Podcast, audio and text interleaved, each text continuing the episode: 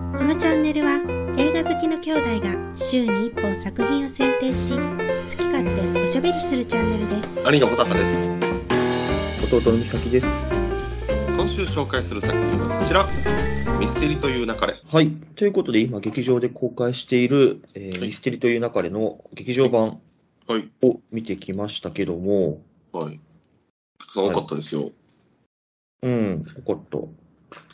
もうえー、公開初ほほぼ満席ぐらいでしたうん、そうね、俺も結構、ほぼ満席ぐらい、13時の渋谷に行ったけど、うーんし結しか構も人まがあ入ったそうな。 50億円以上のヒットが狙えるもう大ヒットになりそうみたいですねうんと、ドラマも結構人気あったんかな。ドラマも結構視聴率良かったみたいですねうん、ちょっと僕は見てないんですけ ど、僕も見てないですけど。僕一応言っとくと、あ の、はいはい原作はでもも持ってるんで、あそうなんだね原作は全部読んでるんで、でもそれはえ買ってんの買ってるよ。あそうなんじゃあ好きなんですねそうね。まあ昔、知人に勧められてほうほうほう買ってる。その時から買ってるんかああ、な。なるほど。それは何が好きなんですか、このゲスト読んだことないんですけど。ああ、ホラさん、これをミステリーやと思って、そうかもしれんな。ああ俺一番目見たんよ、ドラマ。うん。で、ちょっとなんかもう、うーんと思って離脱した。あ、そうなんや。はい。これは、うん。あの、俺の心持ちとしてはミステリーを見てるわけじゃないのよね。じゃななるくほて、ど。うん。もっとこう、この主人公の久野整君が言ってうる、んまあ雑学でもあるし、なんかこうう、んものの考え方とか、そういうことに、うん。うん、ああ、確かになって、こう、ストンってこう、気持ちが入ったり、ああ、なるほど。納得するのね。はははそういうことの方が大きいかな。ミステリー要素的なのは、そんなに俺は重視してない、これを見るとき。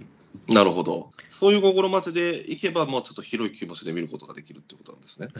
そう。なるほ小ど高。さん、小高さんが見る前に言おうかどうか悩んだけど、まあいいかと思って。そうなの、俺もそれで一番目目見て、ちょっとうーんってなっちゃって、もうなんかちょっと離脱しちゃったのね。いや、頑張ってみようと思ったのよ。うん。だかまら俺、菅田将暉も、ドラマもさ、だから伊藤沙莉が好きやからさ、うん。二人とも出てるもんね。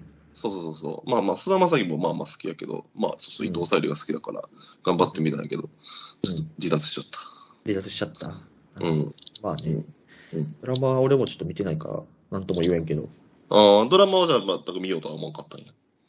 思わんかったな。うんうん。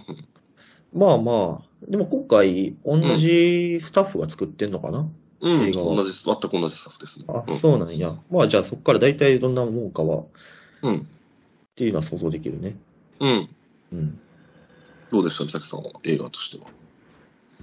俺から言っていいのうん俺、まあだから脚本っていうかな、内容は全部知ってる話やから、なるほど。うん。まあ、うんこうん。別に特に驚きはなく。なるほど、なるほど。じゃあ、俺の感想言おうか。うん。うん。そうね。俺も、やっぱりちょっと、なんか俺には合わんなっていう感じがな、やっぱり。 なんかね、まあそうやな、ミステリーを見に行ったと思ってしまってるからなんやろな。俺なんかもうちょっとさ、うん不完全燃焼やからさ、うん。家帰ってからさ、市川紺の犬神家の一族見たわ。うん。なんでやねん。ちょっと、いや、多分だからその犬神家の一族がもともとやっぱりまあ金字塔としてあって、それがやっぱり元になってるやんか。うん。まあ、犬神家の一族も、まあ、全く同じように、このスケキヨっていうマスクかぶってるやつがおって、それの遺産相続の話やねんけど、めっちゃおもろいわ、犬神家の一族。ほんと。まあ、求めてるものが違うんやろうなとは思うけどそ。そうなの、きあの、き石坂浩二金田一耕助。うんうんうん。うんうんあ50これ50年前の作品やったけど、おもろかった。あほんと。俺も見ようかな。あ面白いよ。そのうんトリックとかも。まあまあ、実際死ぬしね、犬神家の一族なんか3人ぐらい、3人死ぬんやんか。うん。久しぶりやな。まあちょっとネタバレするといいかあの、この今回のミステリーという中で別に人が死ぬわけでもないし、うん。うん。なんかそういう重厚なミステリーを見に行くつもりで見たらもう全然、もうちょっとなんでやねんみたいな。もっと誰か死んでくれよみたい な。そうそうそう そう。なんかそのトリックとかで、お見破ってくれよみたいな、ああ、そうね。うん、いうふうに思ってしまったな。うんうん。まあ、脚本はね、もううん俺は内容知ってるから、そんうな、特にいいことはないんやけど、まあでもちょっと、やっぱこの撮り方がね、俺、俺が気になったのは、うん。うん、あ顔のアップ多すぎるのと、あ、多いな、顔のアップな。顔のアップが、あ顔のアップが多すぎるから、いざという時になんかあんま響かなくなっちゃうねん。ああ、なるほどね。その顔のアップっていうのは、だから、その、言ったら必殺技やかそう。ら。だから、あ顔のアップにすべきは最後に、ら、うん。あの、真相が分かった時の、あの、塩路の顔とか、うん。あそこをアップにすべきで、なんか最初の方から結構アップ、顔のアップ対応してるやん。それいやとそ、お金かからへんのよな、それが。うん、あと、うん。音楽も気になったな。なんかすっげえ音楽邪魔やなって思った気がする。あ、本当。うん、なんか俺音楽が邪魔って普段あんま思わんねんけどな。あそれもなんかテレビシリーズから通して使ってる音楽があるんかなわからんあ、けあど。あ、まあ、そうやろな。うん。いや、そういう意味で言うと、犬神、市川昆の犬神家の一族、ぜひ見てきてくれ。これすごい面白かった、本当に。あ、うんと市川昆ってこんだけなんかみんなが褒めら、褒める理由が分かったって初めて見たけど、俺。えすー、ごい昔の映画監督やけど。そっか。うん。でもなんか1976年版と、あとなんか2006年版っていうのがあって、2006年版は松島奈々子が出てるのよ。結構メインキャストで。多分それを意識して、多分今回松島奈々子が出てるんだと思いますよ。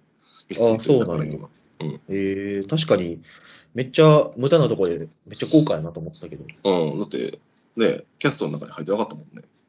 書いてなかった。うん。えー、あと、俺はさ、その、なんていうの、この、久能君がさ、うん。なんかいろいろ喋るやん。うんなんかそれが、もうちょっと俺も年なんかもしれんけど、積極臭くて嫌やなと思ってしまって。あー、なるほど。うん。うん、これがな、もうちょっと、年を取ってしまった、本当弊害かもしれん。いや、弊害かもしれんな、ほらさん。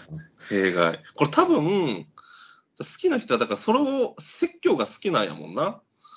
なんか、説教、 まうん、説教を受けに行ってるということなんやと思うねんけど、ああの、 まあそれがで、説教こそれで、受けそれでこの久能君が好きなんやと思うねんけど、うんなんか言ったらもう当たり前じゃないと俺は思ってしまって。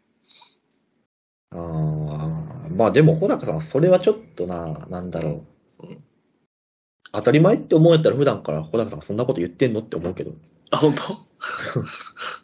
や、そうです例えば言ってることを、いや、俺もその通りやなって思うし、俺も普段からうんそうかなとは思うけど、うん。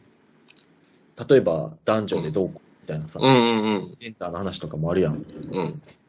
俺も、そりゃそうやなとは思うけど、うん。子供のうん体操接し方とかね。うん。でも、穂高さん、本当にそれ100%できてんのって思う本当美咲さん、あれやな。すごく、偉いな。なんて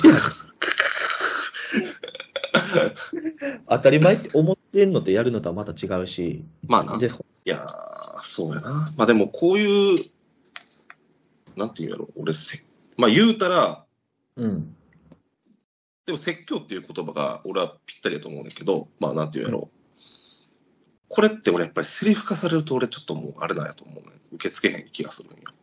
おーなるほど。うん。セリフじゃない作品の方が多分好きなんやと思うよな。うん、なんか、なんかそこが、俺、ドラマの時もそう思ったんじゃないかな。うん、多分ね、同じこと思ったんよ。うん。まあ確かに入り口が違うからな、本当に人の口で音声で入ってくるのと、漫画で読むのとちょっと違うんかもしれん、受け取り方が。ああ、そうかもな。ななんて言うやろう。なんかセリフで言うと、すごいそこがちょっとさ、はっきり言うと、うん、おしゃれじゃないなと思うよね。うん、なんかそこかな。っうんて感じかな。まあ、これは原作からそういう感じやから、まうん。あ、スタッフがどうこうって感じじゃないな、それは。うん。まあまあ、その喋り方とかでだいぶね、これでマイルドにはなってるとは思うんやけど、ストリックとかのところはどうでしたか、ここは。もうミステリーじゃない作品にこのミステリーを求めるのは間違ってるかもしれないけ ど、まあ知ってるもんな、美咲は。俺も知ってるからな、なんとも言えんな。うんまあでも、一応正確なことを言っておくと、原作勢から。うん、あのー最後の方は多う分ん予算の関係でうん、やってないところがあるっていうかう、ん謎、やってない、解いてない謎が一応あるはいっはいはいはい。ていうのはあるけうんど、まあ大した話じゃないからカットしないんだけど、あーとかはあるかな。あー、なるほどね。うん。かな。うん、なんか、よくないな。なんかどんどんいろいろ楽しめた方がいいけど、そうだ、小高さんよくないで。よくないわ、本当に。最楽しめ近ないこう、襟好みしてる傾向を俺見受けられてるなと思ってて。いそうなんよな。でも、犬神家の一族は面白かったよ。や、見てるすごく面白かった。うん。 50年前の作品やけど。 50年前の作品やけど面白かった。うん。それは良かったけども。そうなんだな。もうなんか人間好き嫌いがな。はっきり出てきて、うん。いろいろな作品を楽しめなくなってしまってるっていうのが、うん。いいことなんか悪いことなんかな。よくないよね。そらいろいろ楽しめる方がいいけど。うん。うん。まあね。うんで、も、嫌いがあるってことは好きがあるってことやからな。そうなんかもな。うん。うん。まあ、うんまんべんなく楽しめる。嫌いじゃないよ。きあーまあそうやな。まあそうやな。うんもう一別に、別に見る必要はないかなっていう。うん。でもみんな、でも世の中の人が好きなんやもんな、これをな。売れるってことはね。うん。うん。そうだよ。これは男男性も女性もどっちも支持してるから、どっちの方が多いんかね。これは菅田将暉ファンが多いんかなと思ってるけど、いや俺も菅田将暉ファンが多いんかなと思ったけど。やっぱそうよね。この久能君っていうキャラクターがやっぱりうん。魅力的なんだよね、女性にとって。うん。じゃないんかな。うん。あの、普通にミステリーファンもいるかもしれん。ああ、そうなのね。なるほど。人が死なないし。あ、死なない方がいいのか。あんまり死なへんのが原則。原作も、うーん、そうね。あんまり死なないな。なるほどね。死ぬこともあるけど。ああ、じゃあそこまであんまり求めてへんってことね。まずちょっと死ぬのは嫌だみたいな。そうそうそうそうそう。金田一とかも、うん、俺だ。たちが言ってるのと逆で、なるあほどんなに人が死ぬの見たくないみたいな。なるほどね。 そうかそうかそうか。なるほど。それが時代、時代なんやそうな。うん道家も重すぎるし、なるほど。っていうことじゃない。なるほど。で、犬神家の一族を見ると、ほんと犬神家の方がドロドロなんやんか。やっぱりこっちみんな優しいやん。なんかなんていうの。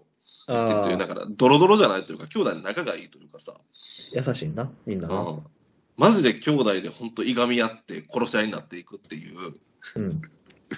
そういうのが見たいっていう人が少数派の時代やで。そうやな。いや、別にそういうのを見たいってわけじゃないけど、このトリックとかがやっぱ面白いよね。犬神う家。うんうんんうん。おおなるほどね、みたいな。うん。でも確かにミステリーっていうと、俺たちはもう、金田一少年で育ってるけど、うん普通の人たちで言うとトリックとかなんかな、見たんは。そうね。まあ、コナン君とかでしょ。コナン君とかね。うん。うん。で、犬神家はやっぱり本当にこれ、金田一少年の次元簿の元になってるんやなっていうのがまあよくわかるわ。だから、天城聖丸さんはこれ、その横溝静止シリーズの金田一光介シリーズが好きなんだなっていうのがよくわかった。なんていうんやろ。えこれ、なんかその、いわゆる見立て殺人っていうのが一番初めに出てきたものなんやって、犬神家の一族って調べると。ああ、だからそれをやっぱ、うんオマージュというか。それをやっぱり元にして全て作ってると思うわ。